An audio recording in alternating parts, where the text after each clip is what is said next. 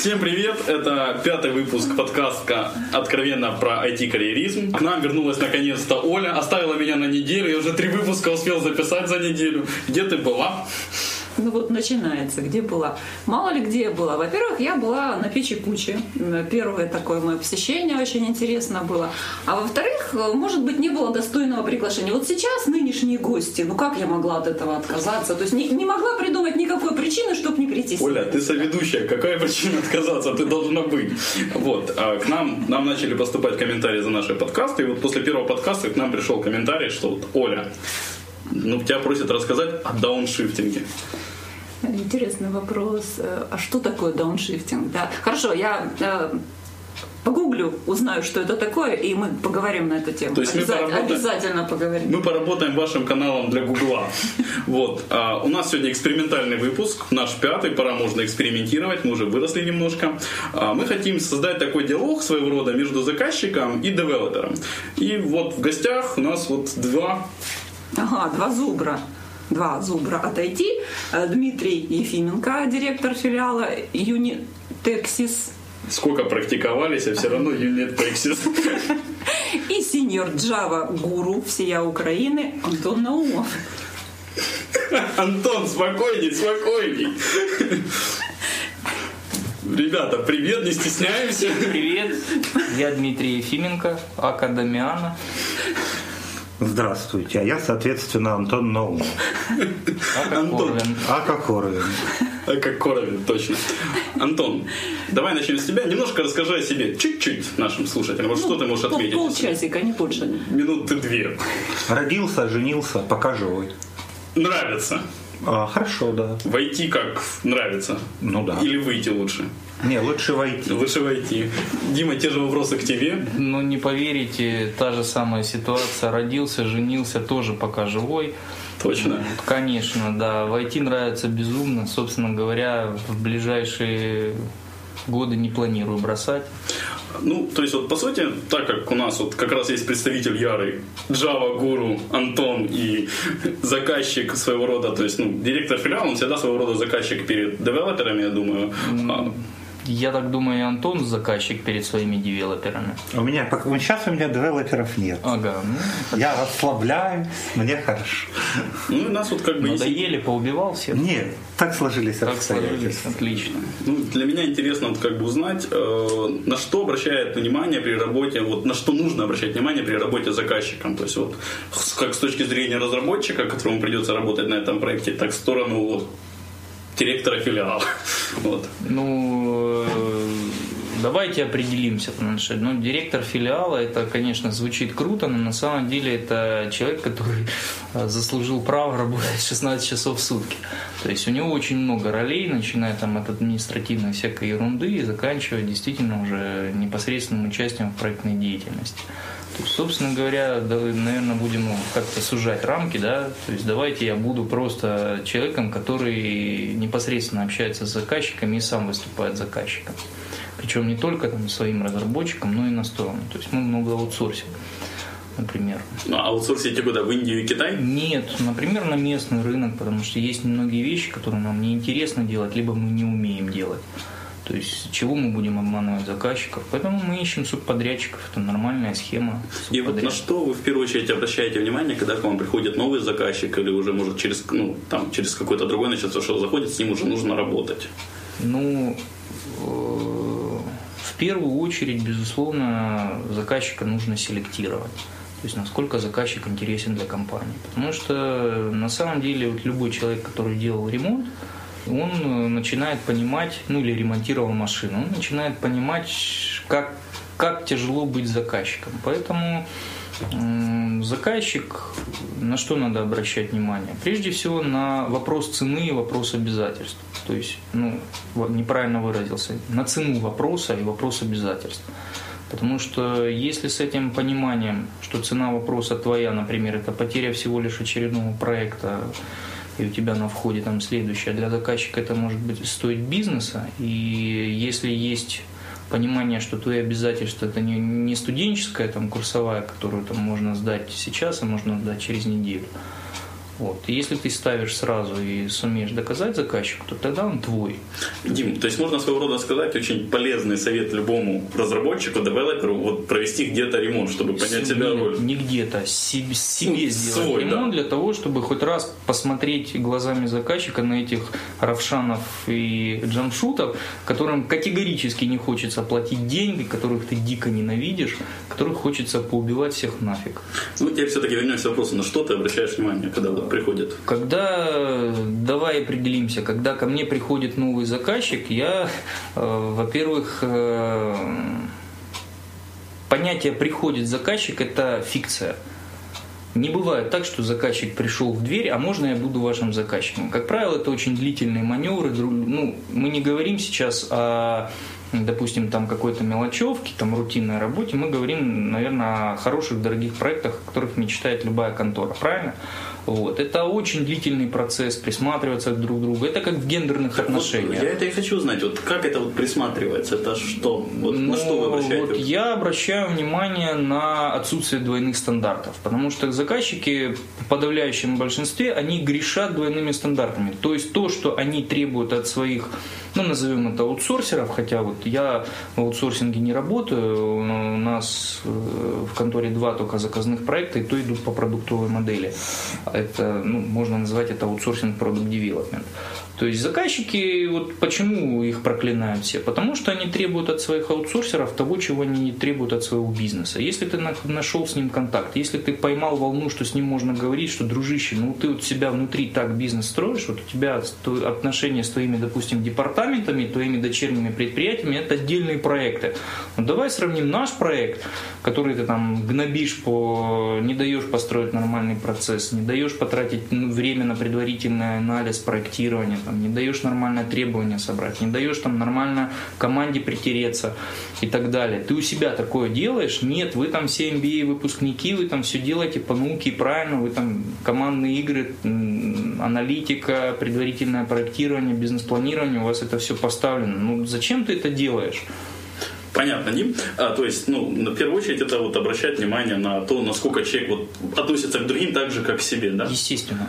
А, вот. И Ну вы же, вы же этого требуете в общении, например, ежедневном? в большинстве случаев, В да? большинстве случаев, да. Точно так же и в проектной деятельности. Я, я думаю, Оля не сможет со мной не согласиться, просто жалко, что у нас нет видеокамеры, снимать мимику Антона во время разговора Димы, это отдельное удовольствие. Подкаст может вылиться в какой-то более глобальный проект, в конце концов. И мы будем показывать не только мимику Антона, его и жестикуляции. Дим, у меня э, немножечко хочется углубиться в тему. Есть э, что-либо конкретное, да, вот что тебе помогает понять заказчика и выйти вот с ним на одну волну, чтобы он э, понимал, что ты на его стороне. То есть вот, по крайней мере, то, что ты говорил, может быть для него неприятно вот слышать такие вещи, а там Ну, я согласен, неприятно, но это я сейчас выдал некий паттерн продажи заказчику, например, нормального процесса или заставить его глядеть на тебя правильными глазами, по твоему мнению. Естественно, там все гораздо сложнее, это тема там не одночасовой дискуссии. Вот. Э, Паттерн сочувствия очень отлично работает. То есть заказчики, когда они чувствуют, что их проект тебе не безразличен, а это воспринимается отлично. Дим, вот сейчас мы вернемся к Антону, потому что Антон уже в 10 минут Антон еще ничего не сказал. А, Дим, вот это и в карьере, насколько я понимаю, очень сильно помогает, когда человек не просто работает, а и горит за проект. Ну, это обязательное условие. То есть э, некоторые вещи технологическим, технологической раскачкой не окупаются никак. Том числе и умение настроить себя на задачу и доказать окружающим, что задача тебе не безразлична, и тебе можно доверить ее исполнение. Теперь, Антон, твое мнение, и я не могу не сказать одну цитату, которую ты мне когда-то давно сказал, она мне очень понравилась. Ты, по-моему, написал в Твиттер изначально, что есть заказчик, есть проблема. Не заказчик, а пользователь. Ты, вот цитата была, вот такой, есть заказчик, есть проблема. Это производная. Моя любимая фраза. Это Ну, заказчик заказчика – это конечный пользователь, поэтому он прав. Моя, мо- мой любимый паттерн в данном случае, что как бы любые программные продукты отлично работают до тех пор, пока туда не приходят пользователи. Есть пользователи у программного продукта, всегда есть проблемы. Нет пользователей у программного продукта, нет проблем. Поэтому я люблю серверные решения. А на что ты обращаешь внимание, когда вот к тебе приходит новый заказчик? Будь то, то есть Конкретно как... ко мне? Да, к тебе даже как разработчику. Тебе все равно как-то заказчиком приходится сотрудничать. Ну, как-то да. И на что ты обращаешь внимание, вот, то есть понять его поведение, понять вообще, может, надо валить с этой конторы, пока этот заказчик сюда только пришел. Это пораженческие настроения, так нельзя думать. Это не профессионально. Это не профессионально. Я бы даже сказал, это профессионально неэтично. Хороший совет всем с нашим слушателям так не делать. Сделать можно все.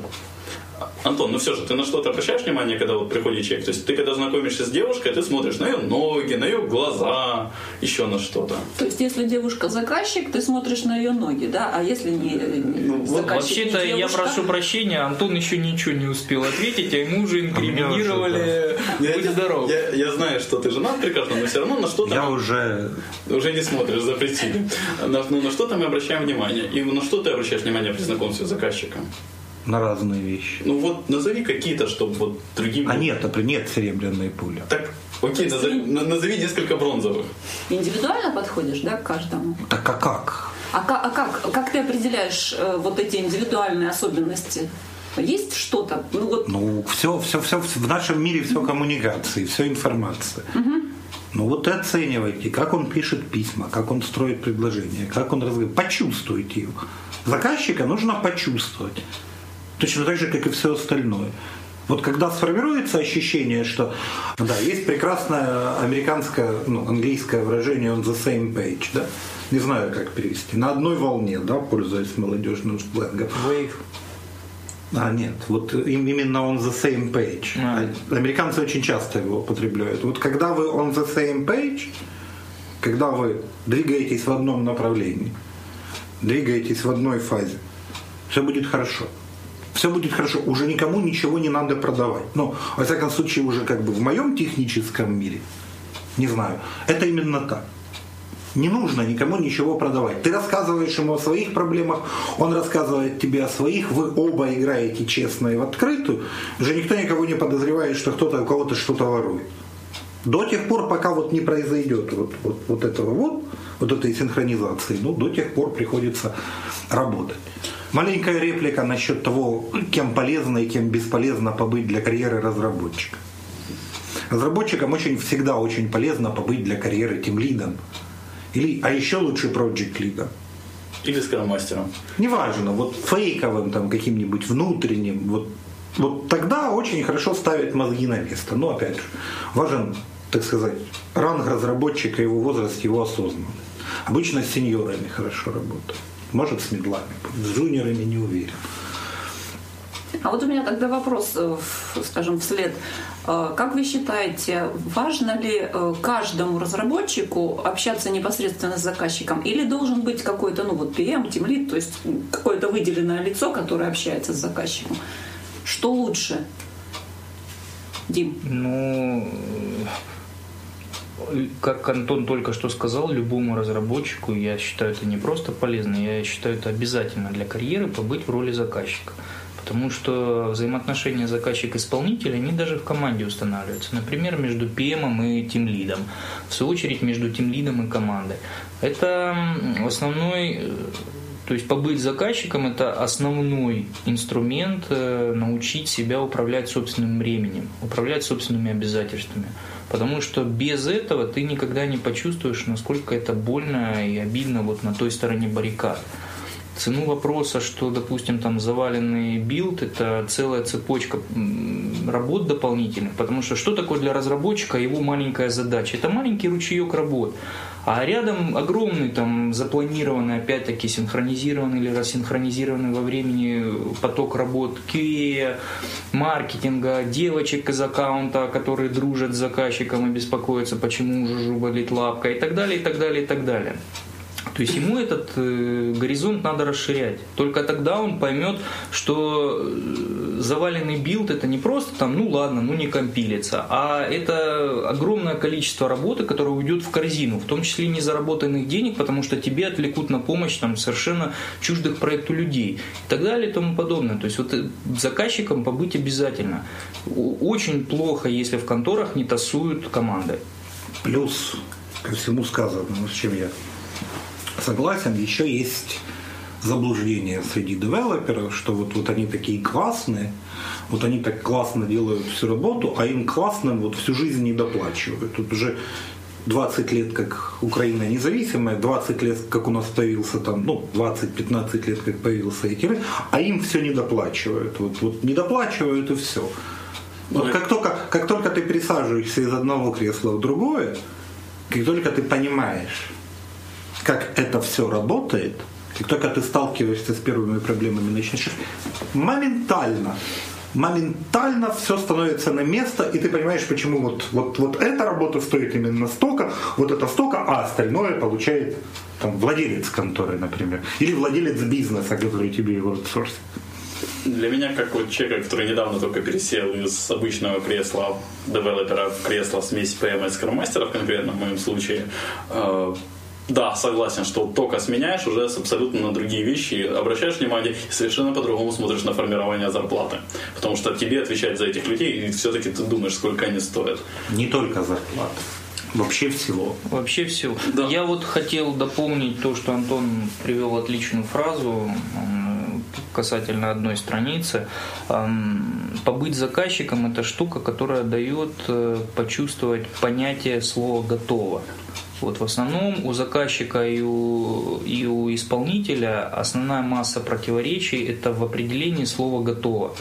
То есть я вот всегда всем ньюбам, которые заходят в компанию, у нас неделям я им объясняю понятие слова «готово». А кто такой ньюбам? New, ну, новый, новый человек. Человек, mm-hmm. который пришел из дикого аутсорсинга в мир продукт девелопмента, там, где ценные вопросов совершенно другие. Или просто пришел. Вот. Для заказчика готово это, когда можно честно ответить на вопрос, что все, для того, чтобы пользователь завтра из коробки вытащил это и начал пользоваться, больше делать ничего не надо. Для среднестатистического разработчика готово, это вот та маленькая зона ответственности он сделал и выплюнул. То, что это потом еще кучу раз вернется из тестирования и на самом деле будет допилено, перепилено в ночное время или там с применением технологии Overtime Driven Development или Fuck Driven Development, то это его уже не волнует. Да, разработчик проходит, каждый разработчик проходит три фазы состояния готово. У меня компилится, то есть компилится на локальной тачке и больше нигде и ни у кого и ни при каких обстоятельствах. А, собирается in, continuous integration, то есть уже не только у него проходят юнит-тесты. То есть сначала их нет, потом они пишутся, потом они проходят. И только потом, может быть, если очень крупно повезет, он попадает вот, вот туда, когда оказывается, что готово. Это соответствует тем юзкейсам, которые какие-то люди написали вот этим бумажкам, которые не важны, которые не надо читать. Ну, программист же знает лучше. Вот. В аутсорсинге, кстати, мало чем это отличается от э, продуктового девелопмента на самом деле. Просто как бы а, украинский аутсорсинг, он немножечко а, ну, не похож на другие скажем так, потому что ответственность в принципе одинаковая. Другое дело, что у нас от этой ответственности очень часто страхуют, в том числе и PM. И разработчики, которые в очередной раз будут их ругать на известном нам всем форуме. Они просто не знают, сколько это стоит времени, нервов и усилий. А, ребят, я вот слушала такой захватывающий рассказ о э, процессе разработки, да, поскольку я человек э, далекий от этого, э, от понимания да, всех тонкостей. У меня создалось такое впечатление, возник вопрос, вообще возможно ли, что заказчик вот приходит к вам с видением чего-то, чего он хочет от вас получить, да, и вот это видение, насколько оно соответствует тому конечному продукту, который он получает? Бывает ли соответствие вот первичного заказа заказа, да, и э, то, что он получает, насколько он вообще может представить э, свой конечный продукт. Бывает такое? Ну, если бы заказчик э, мог представить окончательно и четко свой конечный продукт, он никогда бы не обратился к людям типа нас. То есть наша задача помочь ему перевести вот это некое его видение Абстракт, какого-то абстрактного да. процесса, либо даже если это реальный процесс, не один реальный процесс, протекающий в жизни, невозможно взять и там с помощью словарика перевести в программный код. Есть определенные ограничения. Собственно, наша работа в этом и заключается Никогда. Я, например, никогда не встречал, чтобы вот э, как в режиме дождевого червя заказчик пришел, положил в рот идею, она как где-то там в кишечнике длинном переварилась и выпала в виде кода. Такого не бывает. Очень сильно. Собственно говоря, эм, чем продуктовая контора э, на самом деле отличается от обычного аутсорсинга? Да ничем, кроме того, что там работают более квалифицированные люди, которые способны потянуть бизнес-анализ и консалтинг чтобы не дать заказчику ошибиться с его бизнес-идеей. Аутсорсинг тоже бывает правильным. То есть почему я вот говорил в самом начале об аутсорсинг продукт девелопменте. То есть когда идея не твоя. От обычной продуктовой разработки она отличается только этим. Ну, сложно что-то добавить. На самом деле, как бы, если бы заказчик мог в деталях представить все этапы, через который вот должен пройти его продукт, чтобы решить вот конкретно эти бизнес-задачи, ну, есть индусы. Есть дешевая рабочая сила, но не надо смеяться, как бы индусов огромные конторы, и они тоже могут делать продукты не хуже. Хьюлет Паккарда 3,5 тысячи человек только вот в Калькутте в одном девелопмент центре. Есть в Нью-Дели по 100 тысяч человек девелопмент центре. Да, и денег на то они, они могут... А технопарки по, да, по 10 они могут, тысяч в Китае. Они могут делать качественные mm-hmm. продукты. Они даже дешевые индусы. Есть дорогие индусы, которые априори могут делать продукт не хуже, а может быть даже и лучше, чем мы, потому что у них есть опыт, у них есть артефакты, у них есть процессы и так далее и тому подобное. Даже дешевые индусы, если им правильно правильно разжевать и поставить задачу, сделают ее. То есть это вопрос исключительно денег. Не придет заказчик, который точно знает досконально, что он хочет получить на выходе, а может быть даже имеет какую-то документацию, написанную им самим или консалтером в тех же штатах. Он не придет в Украину, это дорого, это нерентабельно. Сюда приходят люди, которые говорят, вот я хочу, чтобы вот это вот, чтобы картинка ожила. Все, поехали. Сделайте мне Google одним Ну, это стандартная концепция американского квикфейла, которая, собственно, породила agile. То есть давайте быстро потратим миллион, и желательно потратим его не туда, но зато точно будем знать, наработаем ряд антипаттернов, точно будем знать, куда вложить следующие 10.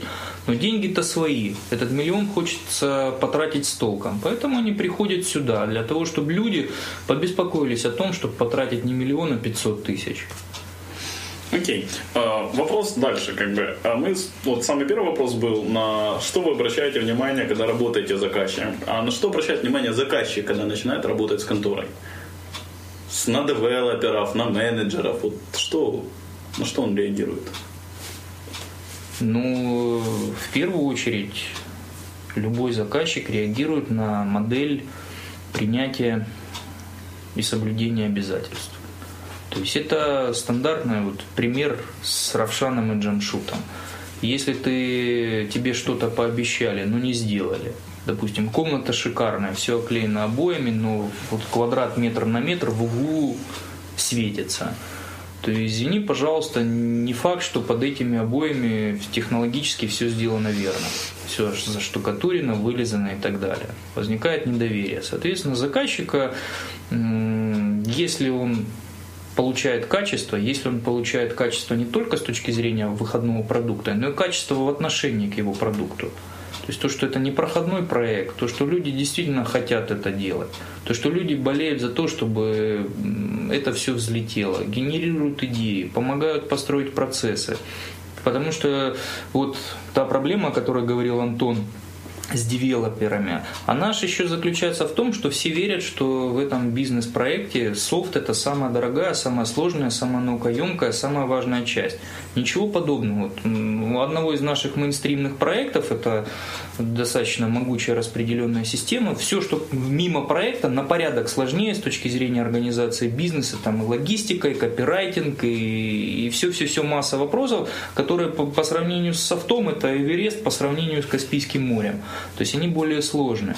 То есть если вот это заказчик видит, что, без, э, что люди не просто меняют умение писать код на какие-то деньги, но хотят его сделать, тогда все, он ваш. Мы опять возвращаемся к тому, что нужно гореть за проект, да?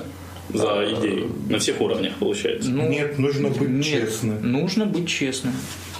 Антон, твое мнение давай тогда развернуть. Только что. А больше нет ничего. Нужно быть честным. И все. Честность, репутация. Слова, которые в этой стране, к сожалению, практически забыли. Ну и честь.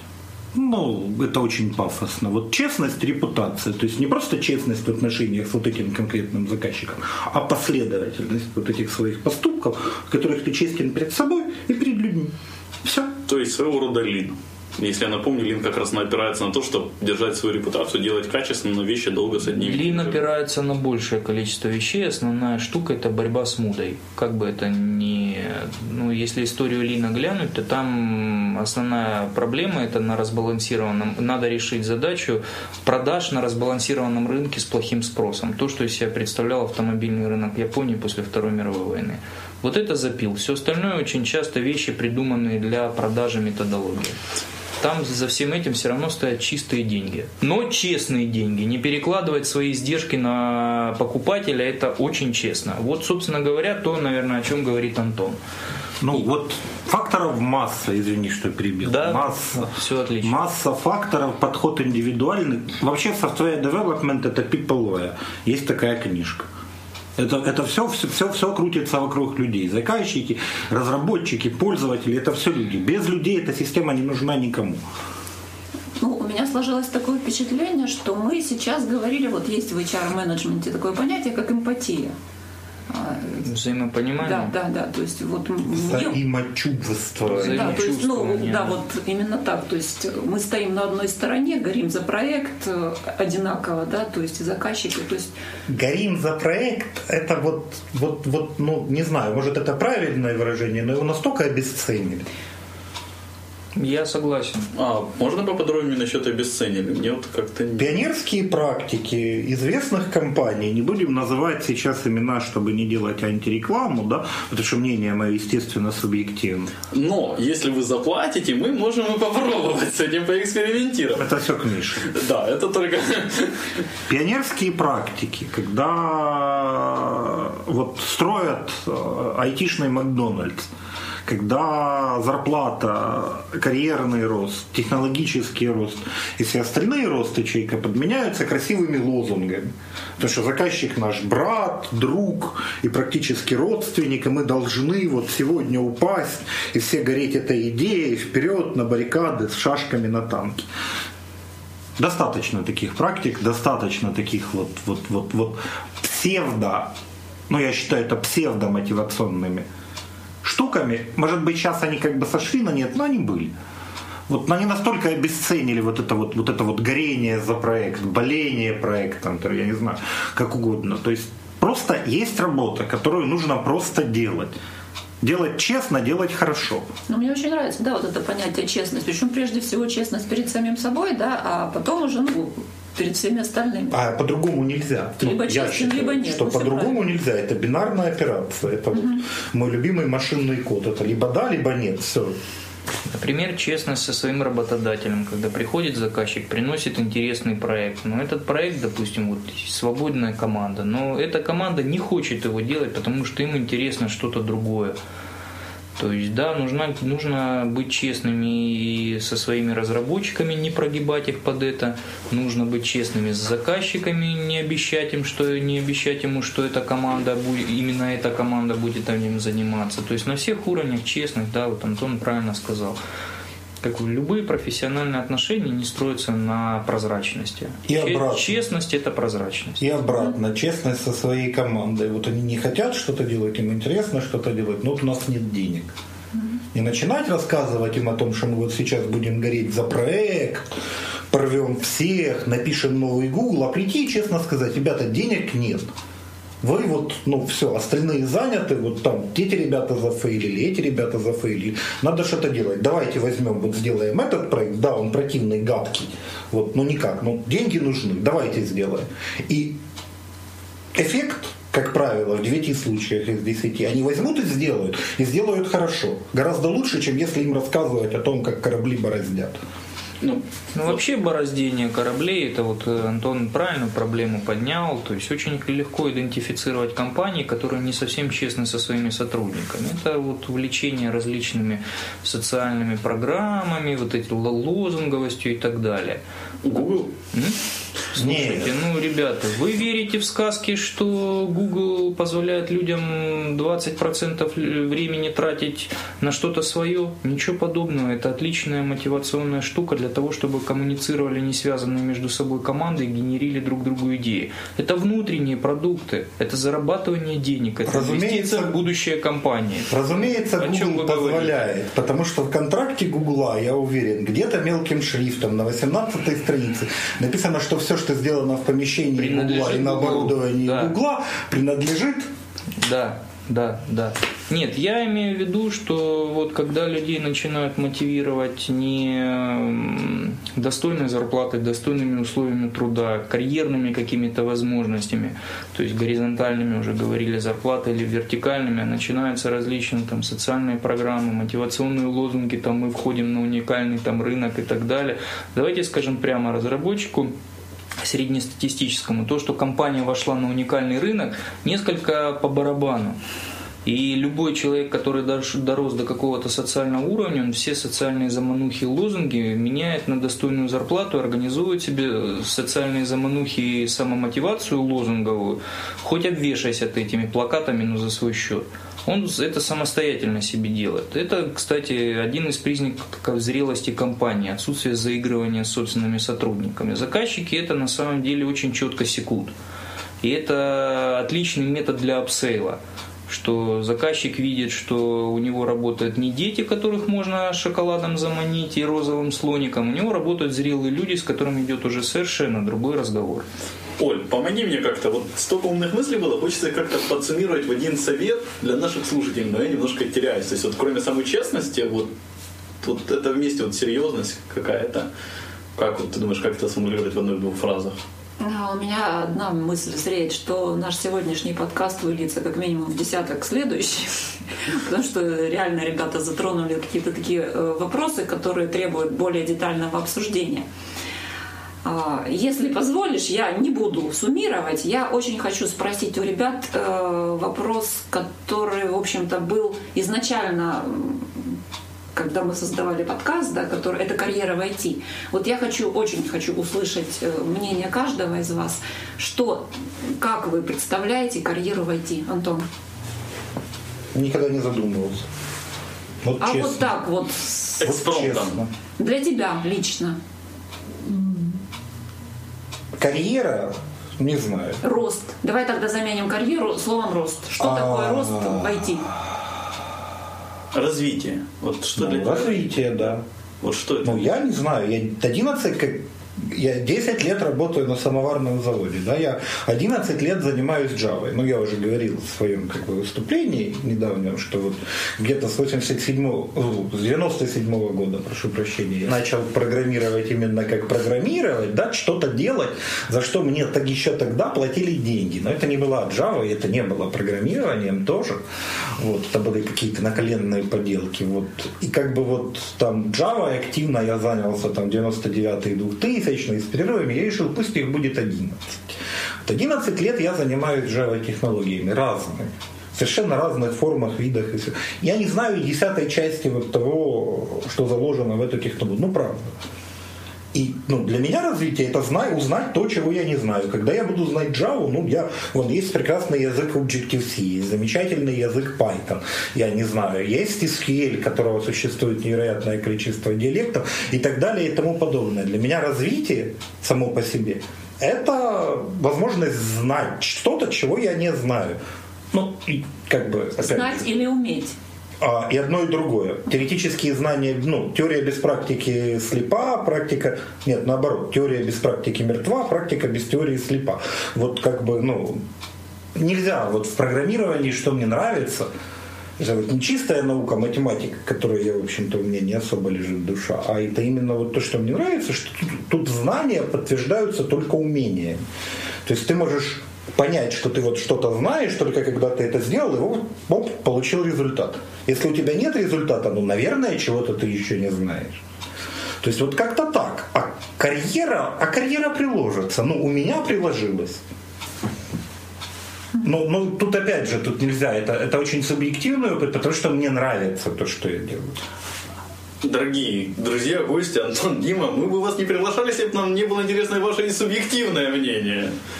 Дима, твое мнение как? Ну, я дополню, наверное, столько лет в одной отрасли могут работать только люди, которым нравится, что они делают. Поэтому я допускаю мысль, что программисты, все, которые проработали там больше пяти лет, но и не собираются это бросать, там уходить в свой бизнес, открывать свою пиццерию, вот, э, им нравится, их заводит то, что они делают. Это как дополнение.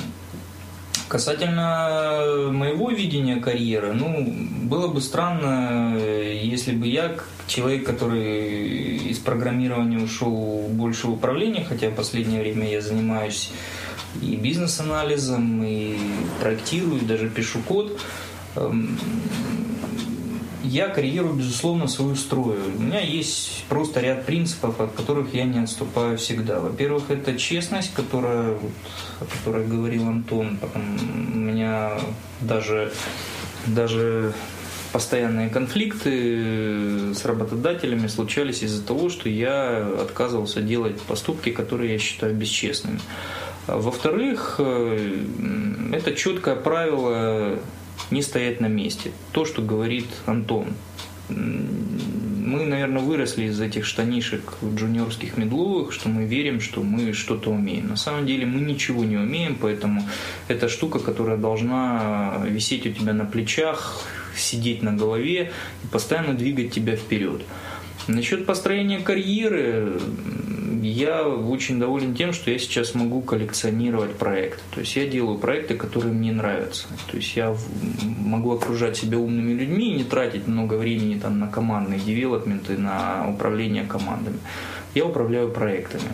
Вот. Ну, понятное дело, Проекты это люди, люди это компания, компания это проекты, все это люди, все это завязано. Ну, я надеюсь, поняли меня правильно, что у меня сейчас основной акцент смещен на то, чтобы сделать что-то хорошее, научить это умению делать что-то хорошее других людей, которые вот рядом со мной, которые поверили, которые за мной пошли, которые пришли в мою команду, которые поддерживают мои ценности или хотят поддержать мои ценности, но пока этого не умеют делать.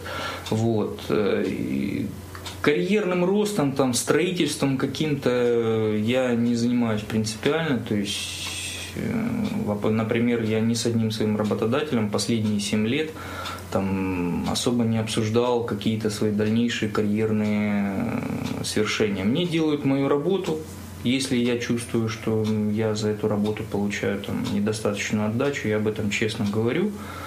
Вот. Ну, стараюсь, конечно, чтобы работодатель работал на опережение. Вот. Это, собственно говоря, мои практики. Можно применять, можно не применять. Я как бы родился в процессе. Да, вот с какого-то момента, насколько я понял, для тебя, Дима, тоже, погоны и кокарда перестают иметь вообще какое-либо значение. Вот растешь, растешь, растешь, как бы там, неважно, как строишь ли карьеру, вот в том понимании, что ступенька за ступенькой там тянешься за этими знаниями, или знания подтягиваются, и ты вот в этом всем водовороте изучения всего нового, а в том числе взятие на себя ответственности, это тоже очень интересно. Оказываешься вот где-то вверху а, цепочки, там, да, вот там junior, middle, senior, team lead, там какой-нибудь эксперт, архитект, в какой-то момент ловишь себя на мысли, что погоны и кокарда не имеют вообще никакого значения. Хотите, назовите меня начальником отдела, тем лидом, джуниором меня назовите. Абсолютно не Сеньор Java Guru. Совершенно не важно. Вот, вот все эти регалии, ну вот для меня сейчас, ну, ну, ну, кем надо быть? Вот скажите, кем надо, скажите, кем вы меня, пишите. И я в подпись, чтобы написал правильно, вы мне там скажите, кем вы меня записали, и все. То есть если тебе нравится то, что, чем ты занимаешься, если тебе нравится объем работы, тебе нравится объем ответственности, свобода в принятии решений, неважно, как ты называешься. Не, не, не знаю, как Оля, но мне очень ответ понравился. Мне очень понравился, но дело в том, что я в своей практике сталкиваюсь с такими вещами, когда очень неплохие, даже очень хорошие разработчики почему-то стремятся в менеджмент. А вот я, допустим, могу оценить их качество – как ну, не, несовместимые с менеджментом, да, а тем не менее они стремятся, потому что вот погоны, просто у меня, Антон, возникло такое подозрение, что у тебя вот это ощущение, что мне не важны погоны, возникло именно тогда, а, когда ты уже все погоны на себя получил, да, то есть все звезды, все... Отнюдь. Оля, у меня вот есть коммент, я не, да, не так давно с кем-то, не помню уже с кем обсуждал эту тему, я думаю, со мной ребята согласятся, может нет, что очень сильно люди хотят в менеджмент по какому-то вот советскому стереотипу, что вот начальник это вот то, что дальше, что нет Это, это возможность устроиться, меньше работать, больше получать. Как им кажется. Ну, как ты правильно сказал, 16 кажется. часов работы. Да, ну вот я Это хороший. дополнение да. к, э, к словам Антона хочу сказать, как можно, вот я человек, который занимается, и Антон тоже занимается набором персонала, как, как легко отличить человека зрелого от человека незрелого. Незрелый человек, вот это родилось по ответу Антона, в резюме пишет погоны, регалии. Зрелый человек пишет проекты, goals, goals and achievements, то есть э, цели и достижения. Особенно концентрируется на мапировании целей и достижений хороший совет. То есть, ребят, когда пишете резюме, отмечайте больше проекта, чем ту конкретную должность, получается, какая у вас там. Да это, по-моему, во всех книжках ну, написано. Пишите, кем вы были и что вы делали. Ради бога, пишите, что вы использовали. Это никто не будет читать. Нравится? Пишите. Потому что суп из аббревиатур, вот у кого-то, не помню у кого, было замечательное резюме, где вот там на три страницы описание того, кем он работал, что, что делал, чего достиг, а в конце просто подпись. Там, тег этот, э, abbreviation SOAP и перечисление там ASP, MSP, C-Sharp, там, JDBC, JMS. Все равно этого никто не понимает, кроме технарей. Ну, есть, кстати, отли... есть, кстати, отличный метод, я им пользуюсь. Я никогда с людьми не разговариваю о теории. Ну вот никогда. Мне приходят люди на собеседование, они садятся решать практические задачи. То есть, если человек начинает там бухтеть, что типа, как это писать код, вы его пойдете продадите, он уходит сразу, понятно, что это джуниор на уровне спинного мозга. А если человек там садится и не умеет решить базовую какую-то проблему программерскую, вот реальную жизнь, вот она, горячая только со стола снятого заказчика, то тогда ну, все это резюме с отличными э, аббревиатурами уходит тоже в стол. Оль, ну правда, вот аббревиатуры, они так пугают вас HR или нет? Вы пропускаете или ищете знакомые только? Мы ищем совпадение в описании вакансии. Ну, извините за грубость, но это напоминает брачные игры павианов. У кого покраснее и по, хвост попушистее, соответственно, все пытаются умные слова. Дим, у меня к тебе вот есть вопрос, роди, родился тоже. А, а если джуниор? Вот собеседуете джуниор, вот я понял, что да, если вы напишете код и продадите в сад, а вот в остальных, вот, то есть джуниор, он еще особо практических задач не может решить, просто потому что он джуниор. Ну, мы особо джуниоров не набираем. У джуниоров на самом деле есть одно очень полезное свойство. Это, ну, это требует нахождения, безусловно, в офисе. Это умение управлять рисками. Вот. Очень часто у студентов умение ранней идентификации рисков, оно еще ярко выражено, оно не замутнено вот этими неправильными профессиональными отношениями заказчик-исполнитель внутри компании, когда ты ненавидишь заказчика, допустим, ПМа, а он ненавидит тебя. Вот. И э, это ценно. То есть, если джуниор, допустим, не обладает какими-то техническими навыками, но у него общечеловеческие задатки профессиональных качеств, которые позволят, допустим, научить его делать работу предсказуемо, научить его правильно обрабатывать исключительные ситуации, потому что мы уже говорили, разработка софта – это решение проблем. При решении проблем исключительные ситуации бывают всегда. Вот их нужно уметь обрабатывать. То есть, вот тогда джуниора можно взять. Плюс хороший джуниор это человек, который будет впахивать, его придется с работы выгонять метлой. Был у меня, вот в моей практике был один человек, который из джуниора до сеньора путь прошел ну, до сеньора, может быть, не до сеньора, может быть, до хорошего, очень хорошего медла и кандидата в сеньоры где-то вот за год. За год? За год, Миша, за год. Вот человека надо было из офиса просто выгонять, говорит, там, спать иди. Все, вот бросай, иди спать. Не, я сейчас вот, вот, вот у меня людей, которые вот, ну, допустим, любят, которые, которые любят программирование, да, которые на своем месте в программировании, которые этим увлечены. Они выходят, ну, по себе знаю, знаю по друзьям, знакомым, подчиненным. Они выходят из университета с невероятной жаждой знаний и ощущением, что им чего-то не додали. И вот, вот как губка. Вот они способны по 16, по 18 часов там, добиваться вот этого результата. Да, там 50% этого всего уйдет в стол. То есть в корзину перепишется. Там, это, это, это вот ну, неправильно. Там. Они не умеют это Не писать. ошибаясь, не станешь мастером. Да, да. Но вот они, они делают эти ошибки, они же сами их исправляют, они же сами на них учатся, и все это делают, там, допустим, за один рабочий день, который там в полтора раза длиннее, чем мой. Причем они делают это эффективно. Однажды посиделки э, ночные э, в одной из контор, в которых я работал, запущенная ситуация, все дела – люди способны в 3 часа ночи пытаться решить проблему и так и решать ее.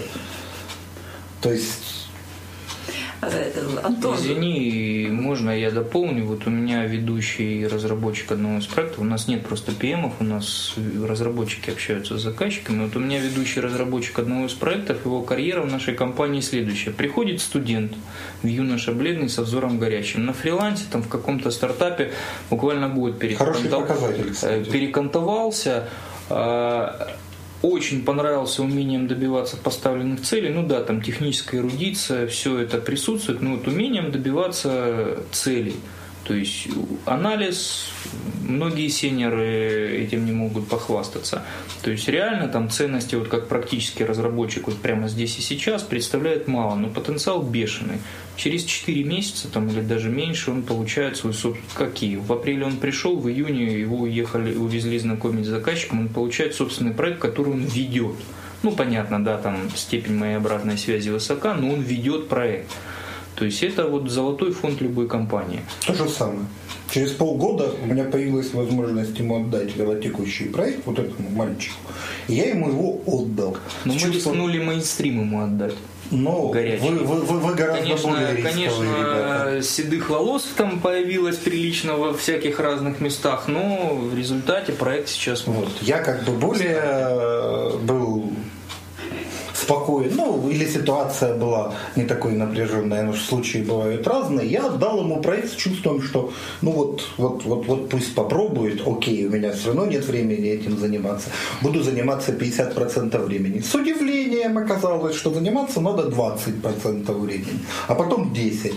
А потом просто недельные отчеты, по которым я иногда задавал вопросы. Но это единственный случай в моей практике, к сожалению. Таких людей мало. Если вы их нашли, если они к вам пришли, держите их. Это несложно. То есть у джуниора нужно выискивать горящий взгляд. Умение работать. Посади его за комп и посмотри, чего он стоит. То есть ну, умение добиваться поставленной да. цели. Пусть это криво, не, абсолютно там ненадежно, но это работает. То есть человек сделал что-то, что работает. Потому что чем плохие вот псевдосенеры, которые заполняют э, большинство контор? То, что им безразлично, работает это или нет. Их задача поменять определенный кусок кода на определенный кусок денег. Все. На этом их зона ответственности заканчивается. Это не профессиональный подход. Абсолютно согласен. Профессиональный подход, когда ты берешь на себя какие-то обязательства, и ты их выполняешь. Не в срок, не вовремя, не в бюджет, но ты их выполняешь. При этом правильно обрабатываешь исключительные ситуации. То есть без безнадежного героизма и сдачи заказчику, извините, мы ничего не сделали за два дня до релиза. Ну да. А у джуниора еще есть тот самый, как бы хороший критерий, это вопросы, которые человек тебе будет задавать, он будет их задавать. Но если не будет, его можно выгонять вот, ну, да, почти сразу. сразу. Почти сразу. Потому что, ну, вот если он тебе... Какие вопросы задавать, Андрей? Разные. Он, он чего-то не знает чем чаще и чем раньше он тебе начинает задавать вопросы о том, что у него чего-то не получается, тем лучше человек ориентируется как бы вот... Это вот та самая ранняя идентификация Совершенно риска. То есть, когда человек не садится писать код, не, до конца понимая задачу, а приходит с этим непониманием к тебе. Он говорит, вот тут не знаю. А вот что, что, что, что вот здесь? Вот, ну, вот здесь вот сделал так и так, вот не получается. Объясни. Это, это классно.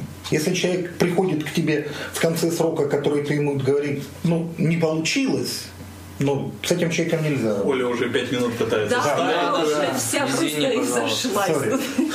Ребят, вы все говорите вот очень классно, но вы говорите, э, скажем, о рабочей уже ситуации, то есть когда человек проверяется в работе. А как такого человека, вот, который э, будет золотым фондом любой компании, да, э, определить вот на начальной стадии? Никак. Какие Ну, можно признаки? задать, можно задать вопрос. Как определить, проживешь ты с этим человеком два года или расстанетесь на следующий день? Вот в гендерных отношениях мужчина-женщина. Ну, иногда все-таки есть любовь. Знаешь, тут может срабатывать химия. Вот я верю биохимикам, что тут химия, феромоны и все такое. Ну, вот как бы отлично. тут разум нет. А вот как тут? И, и, и как понять, что вы не неделю поживете совместной жизнью, а проживете следующие 30 Да лет, и у вас будет двое думаешь? счастливых Накрыло и детей? все. Ну, вот приблизительно так же. Ну вот. Накрыло и, И и взял человека на работу. Ну, а а вот- потом либо признаешься в себе, что это кадровая ошибка, либо гладишься по голове за то, что ты нашел перспективного, способного генерировать б- бизнес value. Естественно. Пробуя, естественно. рискуя, доверяя своей интуиции. Ну почему я вот да? э, почему я сажу людей писать код, а не разговариваю с ними там об уровнях протоколов и так далее и тому подобное? Потому что я уже пробую, что он может в стрессовой ситуации, он нервничает и так далее. То есть, а наша работа это всегда стресс.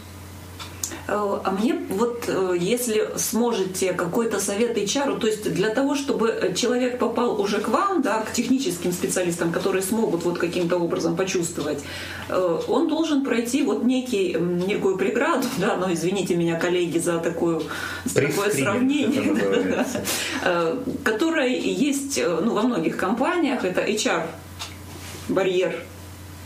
А, И вот когда приходит человек, у которого вот нет вот такого перечня скиллов э, в резюме, да, то, ну как бы, ну что мне на него смотреть? А глаза горят.